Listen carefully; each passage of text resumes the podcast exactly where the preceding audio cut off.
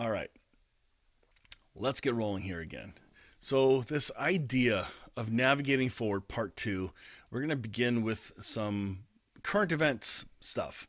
And some uh, again i'm not speaking at any of this from a political way so you don't you don't have to get all scared so what's he going to say um, but uh, this is an honest stepping back comment, things I, I really want to address because we've we've been watching the news, um, and if you're not, you haven't heard, but you should have by now. The U.S. Capitol and the presidential election stuff that's going on. Uh, our friends, our dear saints in Christ, uh, brothers and sisters in Christ in the states, are having a hard time, and many of them are fighting against each other, which is crazy. It happens. So, how do we approach this? I don't want to give a trite response. I want to give an honest one. Even if I'm not fully doing what I'm suggesting here, uh, this is me speaking to me as well. But let's remember this when this stuff comes up because it's easy to get polarized and get swung or pulled into one side or the other. Um, but don't let your first reaction drive your emotional response. May your spirit drive you to pray. I know my first response is not always the best. And the more time I take to contemplate and meditate and stop and think, and I'm increasing it in 2021, I'm already noticing that I'm able to look back at my first responses to a situation or conversation and realize, huh, I didn't plan that conversation well or plan my intentional response very well. And so before we get all negative and scream at people and say they're going to hell, they're this, they're evil, blah, blah, blah, we are all children of God. That's a fact. So instead of fighting against each other, maybe we should pray for each other. Maybe deep in us, um, the pain we see going on around us should almost cause us to tear up and, and cause us to pray for those who are hurting to pray for those that disagree with us. Where we think we're right on a particular topic, Lord, soften our hearts to be teachable, to see something we're not seeing. Um, another thing that this is this is big. And this is why I'm doing this current uh, events uh, start to today's message because you would not believe how many emails and text messages and Facebook messages I'm getting in the last couple months from folks asking, is this a sign of the end times? This is not capital N, capital O, capital T, not a sign of end times or the end of the world. Our hope is not in the news headlines, but it's rather in Christ. Folks, our news headlines can drive us to think the world's coming to an end. Well, if you lived in another part of the world where there's constant wars, and you you believe this idea of the end of the world's coming, like man, it would have happened many many times over. So, please, please, please, please, be at peace. Christ is your peace. He's in charge of what's going on. I'm not going to get, get into the topic of God's in control uh, or manipulating. I don't think he's a manipulator at all. I think he's a participator. He, I think he knows what's going on, and because he has foreknowledge doesn't mean he's manipulating and controlling. Does he know how to guide events? Yes, I totally think so. Because our story today is going to actually, we're going to see that firsthand, and at least that's what I will we'll get out of the story. So anyway, this whole idea of the the U.S. election stuff, folks. If nothing else, it's going to reveal stuff that's got to be dealt with. Next, the virus. The virus spread in vaccines. Yes, it's scary. And yes, we have polarizing opinions. Even on our leadership team, we have varying opinions of what to do. Uh, um, you name it, and, and it, get, it, it gets pretty animated sometimes too. But we've got a relationship that allows us freedom to express our opinion, knowing it's not going to get shot down as if that's a stupid idea. We don't do that. This is about trust and love. And I think that's amazing. It's a rare, rare thing. Trust me, I've not seen this very, very often. So even with the differing opinions, here's a fact: everyone is affected by this pandemic. You're not special. You're not alone. You may be handling it differently than others. Some might be able to handle it better, and you may be having a really hard time. But let's be kind and allow our terminology and opinions to leave us open to conversation, not to shut it down. When we respond to somebody say you're wrong or that's a stupid idea, immediately we create a divide and a wall. We got to find better language to speak to one another about this, and I'm speaking to myself too because uh, some conversation conversations haven't gone well, others have gone very well because I'm learning from all this. And again, this vaccine is not capital N, capital O, capital T, not the new entry of the mark of the beast. Okay, some people have asked me that as well. I've get honestly, you would you'd be surprised. Oh my goodness, of how many comments I'm get I'm getting and, and questions I'm getting on this. And here's a, a, a copy and paste from a, a, a link or an article I saw online that just summed it up real quick for us.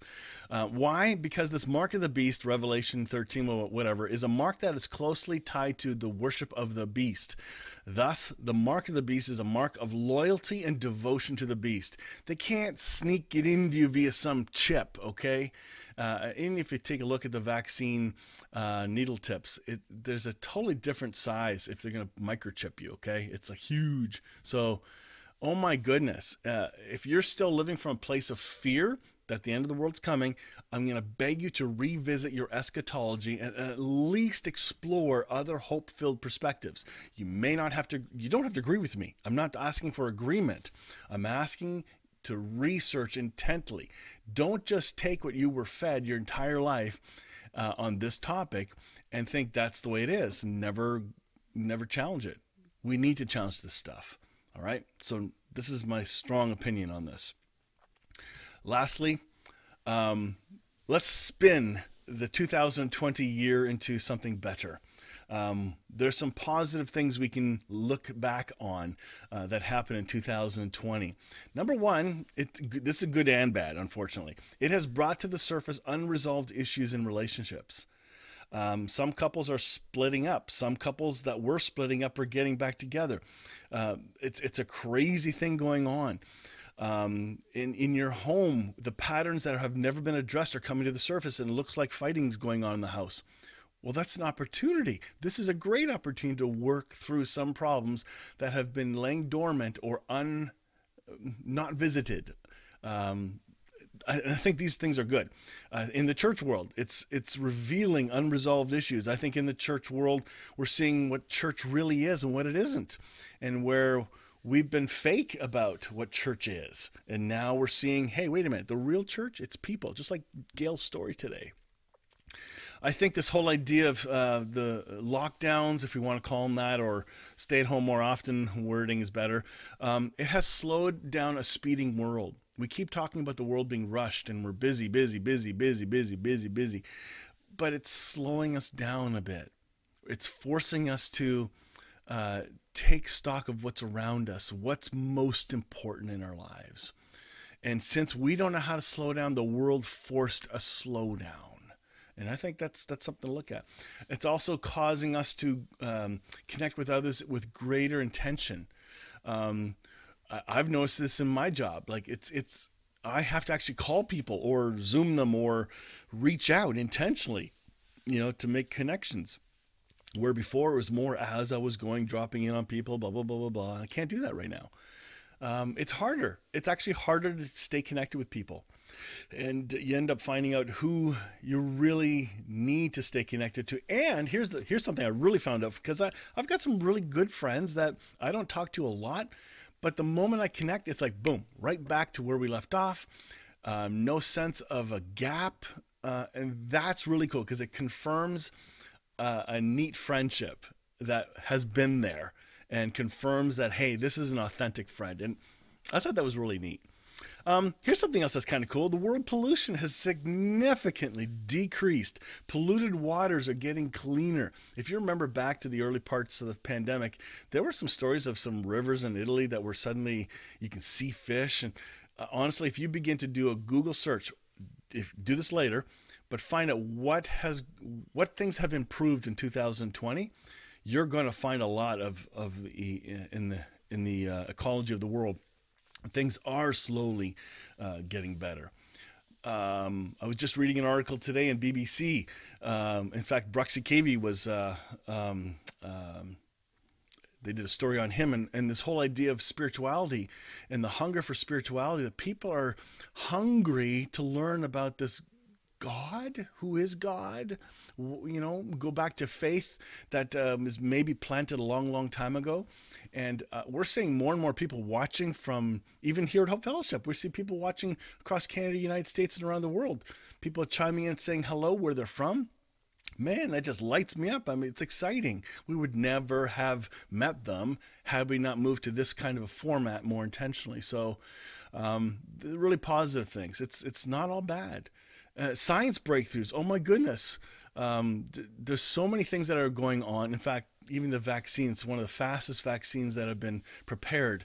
Uh, but keep in mind, they've done research in the past and built on that, and this really helped us get to, to where we are today. So, current events, don't let them scare you. Don't let them create a brand new fear that's unnecessary. I know last year we began talking uh, a lot about fear and how to shift our focus from fear to faith. And uh, anyway, that, that's why I, I brought all this up. I hope I hope that was a little bit encouraging. It's also Epiphany. On the sixth, we had the celebration of Epiphany. And this is where the I think the Greek Greek Orthodox Church celebrates the the coming of the Magi, the wise men. Um, and, and for some, honestly, I know some of you have taken your trees down. We've we've pitched ours out already because okay, we've had it for a while. But people are just beginning Christmas. For some, the sixth of January is the beginning, and they go right through to I think the 25th of January. I'm not sure what the dates are. It's not my on my lens uh, or on my radar. But um, there are uh, faith groups, brothers and sisters in Christ, celebrating Christ's birth right now. They're not done. And so I want to recognize them with two really, really good readings. This is a prayer, uh, an epiphany prayer that I thought was really cool. The manifestation of Christ to the Gentiles, hence um, the Magi were Gentiles, okay? O God, by the leading of a star, you manifested your only Son to the peoples of the earth. Lead us, who know you now by faith, to your presence, where we may see your glory face to see your glory face to face through Jesus Christ our Lord, who lives and reigns with you and the Holy Spirit, one God, now and forever. Amen. I thought that was really cool. This next um, reading is uh, quite profound. Not everybody's going to like it or get it, maybe, because it's kind of like really deep, like over deep, but listen to this carefully. This is written uh, a long, long time ago. All right. The Lord has given us a sign as deep as Sheol and as high as heaven. By the way, the word Sheol has sometimes been translated as hell, uh, but should have been translated as Sheol. Just heads up. So the Lord has given us a sign as deep as Sheol and as high as heaven such as we should not have dared to hope for. How could we have expected to see a virgin with child and see in this child a God with us? Hmm. Who would descend into the depths of the earth to seek for the lost sheep? Meaning, uh, meaning the creature he had fashioned, and then ascended again to present to his Father this man, humanity, thus regained. That's what this whole epiphany concept is, where Christ has become man to rescue his own creation, going down to the depths of the word hell, or Sheol is the better, more correct word, to take up the lost sheep, those who are lost. He broke open the, the, the gates and got the keys and released everyone. Oh my goodness. What a powerful, powerful image uh, to behold on Epiphany week. Last Sunday, I think was they called Epiphany Sunday, but uh, it was on the 6th that uh, Epiphany was celebrated by many in the church world. Navigating forward. How do we navigate forward and have strategies to make right choices? Last week, our first point was the attitude of gratitude. We begin with contentment. And today we'll continue. And I think we got five five key points that are uh, going to be brought up.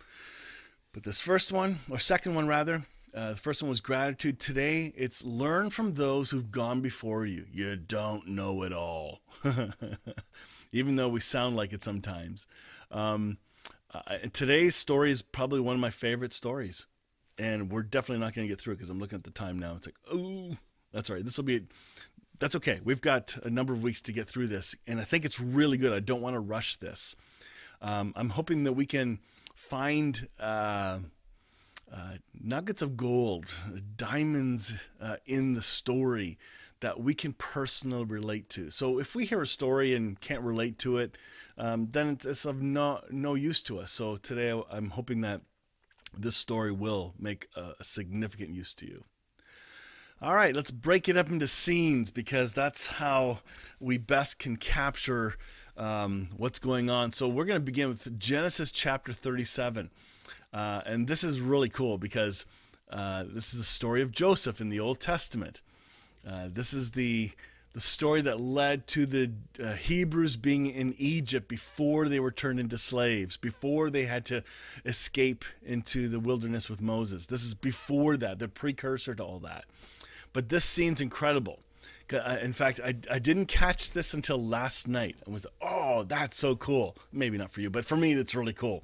Genesis 37 starts off with this. So Jacob, which is Joseph's dad, settled again in the land of Canaan, where his father had lived as a foreigner. Why is that so important? Well, here's where uh, I, I thought it was kind of exciting, kind of cool. Um, do you remember when Joseph becomes the second to the Pharaoh uh, later in the story, and there's a great famine, and then his family comes and gets food, and his brothers are there, and they, you know, all that stuff, and, and he meets, he finds out he has another brother, or um, and so on, or he knew he had a brother, whatever. But the point was, his, his family lived far away, and when they realized who he was, and they, he asked for his father to come, the whole family moved to Egypt. I thought that's weird. Yeah, I know there's food in Egypt, but usually the Hebrew people they they like to live where their heritage is.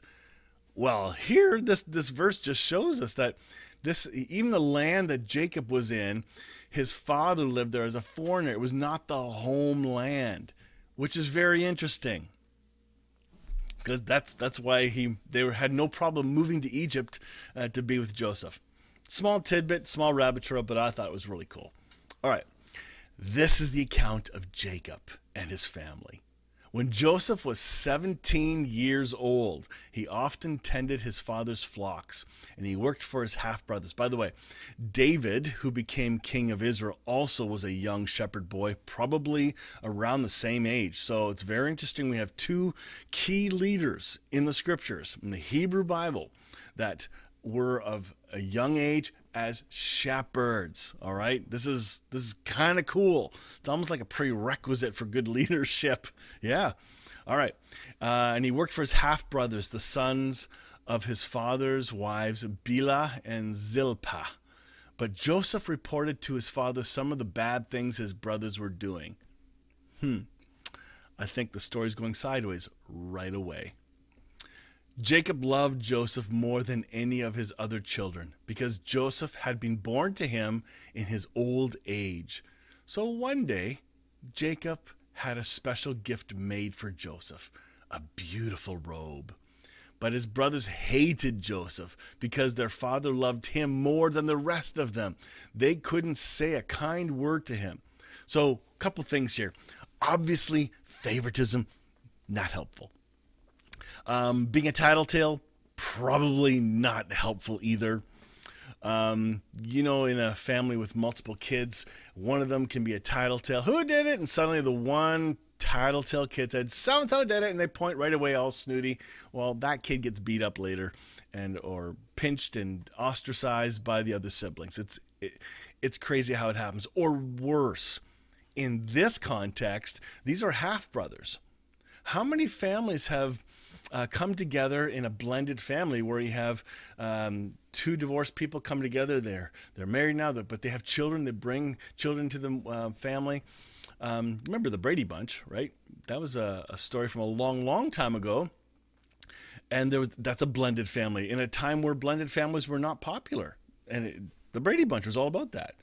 And just dealing with the siblings and how they got along. And uh, I tell you, there's tensions. There's there's usually tensions, and so as soon as uh, one parent says something, the kids of that parent they favor and they they gang up. They that's what happens. So here, Dad shows extreme favoritism to Joseph and gives him a special special robe, and so the brothers recognize this. So now we're we're going to start building um, a kind of a list of of problems that have contributed to Joseph's life here, and I think you'll you'll catch what I'm doing once we get going here. One night, Joseph had a dream, and when he told his brothers about it, they hated him more than ever. Listen to this dream, he said. We are out in the field trying to bundle, uh, tying up bundles of grain. Suddenly, my bundle stood up, and your bundles all gathered around and bowed low before mine. Isn't that wonderful? His brothers responded. So you think you will be our king, do you? You actually think you will reign over us? and they hated him all the more because of his dreams and the way he talked about them. You start adding up these frustration points. These brothers are building up a tension. Something's going to blow, okay? Like, I'm pretty sure because I read the story before. Soon, Joseph had another dream. And again, he told his brothers about it.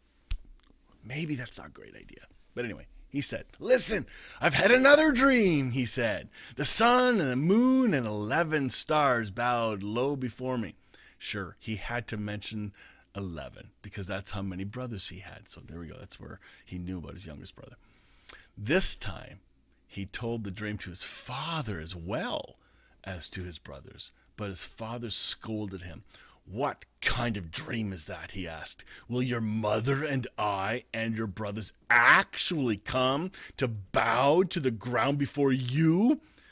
But while his brothers were jealous of Joseph, his father wondered what the dreams meant.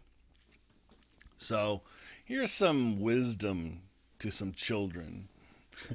it's maybe not always wise to express everything you're thinking. Sometimes the inside voice needs to stay inside. well, there's more. Soon after this, Joseph's brothers went to pasture their father's flocks at Shechem. When they had been gone for some time, Jacob said to Joseph, Your brothers are pasturing the sheep in Shechem. Get ready, I will send you to them. I'm ready to go, Joseph replied. Okay, do you remember back at the very, very beginning of the story? It says Joseph told his father some unpleasant facts about the brothers and how they were behaving. So he was a kind of a, um, a tattletale, a spy camera for dad. So here, dad sends his spy camera out again, and clearly Joseph still doesn't get it because he's responding, willing, I'm ready to go. Sure, dad. You know, no problem there. So he didn't have a clue. when Joseph's brothers saw him coming, they recognized him in the distance. Maybe it was the fancy colored coat they gave him away, maybe. As they approached, they made plans to kill him. Oh, yeah. They've, they've had enough. That, that's it. I'm done. We're finished. Here comes the dreamer, they said. Come on, let's kill him and throw him into one of these cisterns we can tell our father a wild animal has eaten him. Then we'll see what becomes of his dreams. Folks, a big lesson here. Festering resentment bears fruit someday. Think about it. It'll either fester inward, where you become even more and more bitter, which can actually turn into physical manifestations of sickness. I, I believe that. I think it, it all works that way. Uh, or it can turn into an external behavior that will hurt someone. And we, we just saw this in the States. Same kind of thing. We see it in our, in our neighborhoods. We see it all around us. The U.S. story is not special, okay? It's big, but it's not special. It's not unique. We're, we see it in our own communities, in our own families the way people hurt each other and, and speak to each other with such harsh hate, hate or um, deep resentment in their tone. Well, it started somewhere. Maybe we need to stop and think through why are we bitter? Why are we resentful? What acts have led up to this? Is there some forgiving we need to do? That's something we've talked a lot about here at Hope Fellowship the importance of forgiveness.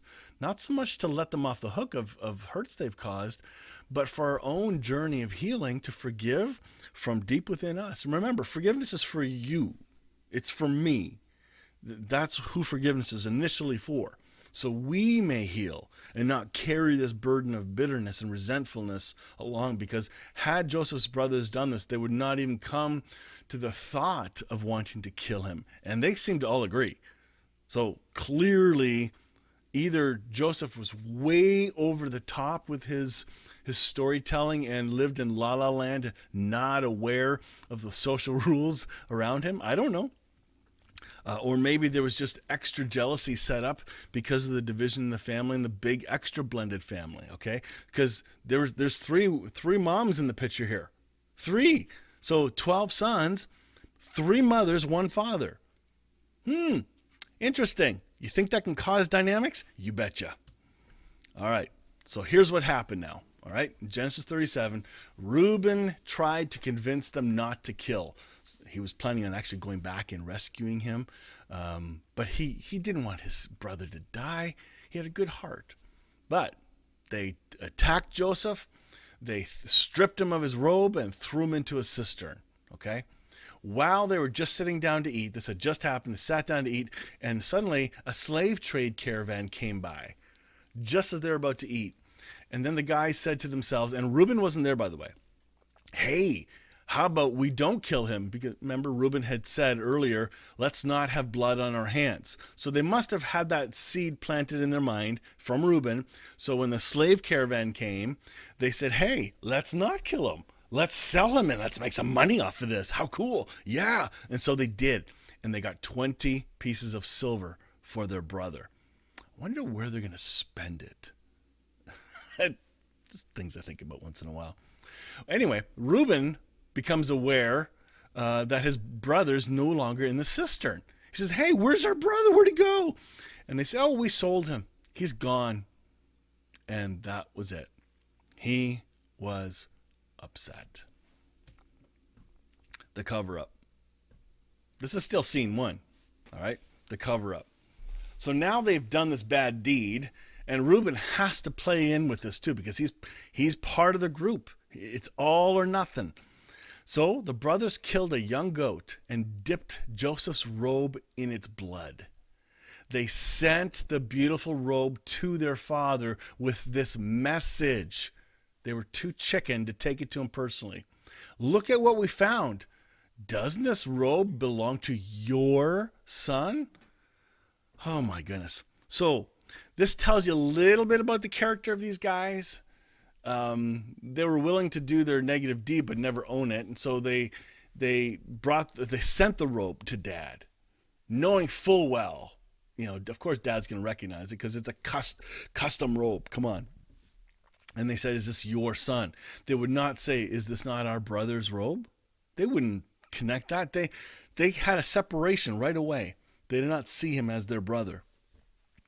Their father recognized it immediately.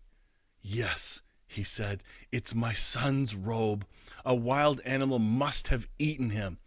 Joseph was clearly has clearly been torn to pieces. When Jacob tore his clothes, and dressed himself in burlap. He mourned deeply for his son for a long time. His family all tried to comfort him, but he refused to be comforted. I will go to my grave mourning for my son, he would say, and then he would weep. Whew. That's a that's a pretty big deal. So that's scene one. Scene two, we're gonna have to do next week because it's already eleven o'clock. But uh, what what are we supposed to do with this? Here here is a dad who, yeah, I can't go to scene two. Here's a dad who is deeply grieving, and I wonder if any of the brothers tried to comfort dad. How fake would that have been? That that's real awkward. Like the dynamics in this situation are so brutal. I don't know. I may we never have to face that. I I'm just to me this is there's a lot going on in this story that we never really saw before. I, I like the story. I think there's so much more coming. In fact, the the next few um, uh, scenes are going to be quite interesting because they'll lead up to something where it's kind of an encouragement for us to see God's at work in our world. He's not absent from what's going on. Uh, he's already planned in advance for those scenes that we're going to be in later. He's involved in, in a deep way in our personal lives. I think next week's story you're gonna you're gonna totally see that. I, I hope so anyway. All right, let's uh, see what else we got here. So that was navigating forward part two. Uh, join me next week for part three. Uh, this is this is a fun one because I honestly we need strategic foundations that help shape our decisions. How do we navigate forward? And, and I believe 2021 is going to be a better year by far. Uh, yes, we're in a difficult time right now, but I think we're going to see much more hope in 2021. 2020 was a year of unexpectation. We just didn't didn't know what to expect, what was going to come. So that's kind of cool. So, reminders for those if you uh, are part of Hope Fellowship and you're enjoying the encouragement you're getting, consider making a, a donation online, becoming a, either a regular donor or just once in a while throw a donation. That'd be awesome. We're going to do a Zoom call right after I, I close off this session. And then those who have annual reports, me, um, make sure you get them in by the 20th. And uh, we'll look forward to seeing you all next week. All right. Thank you for watching and uh, see you in the Zoom call in just a few minutes.